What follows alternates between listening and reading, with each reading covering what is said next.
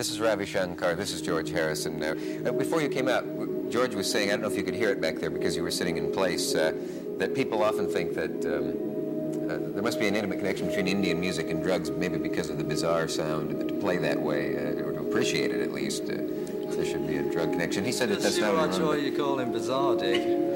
Yes, I object to the word bizarre. Or not, I meant B-A-Z-A-A-R, the other uh, no, wait a minute. There's no way I can get out of this. To Western ears, the unusual sound might suggest um, some sort of chemical intoxication. No, I don't think it doesn't suggest anything. It has been somehow established from the very beginning. And I'm not blaming George, but you know, somehow because of him, the George, uh, the sitar became really popular.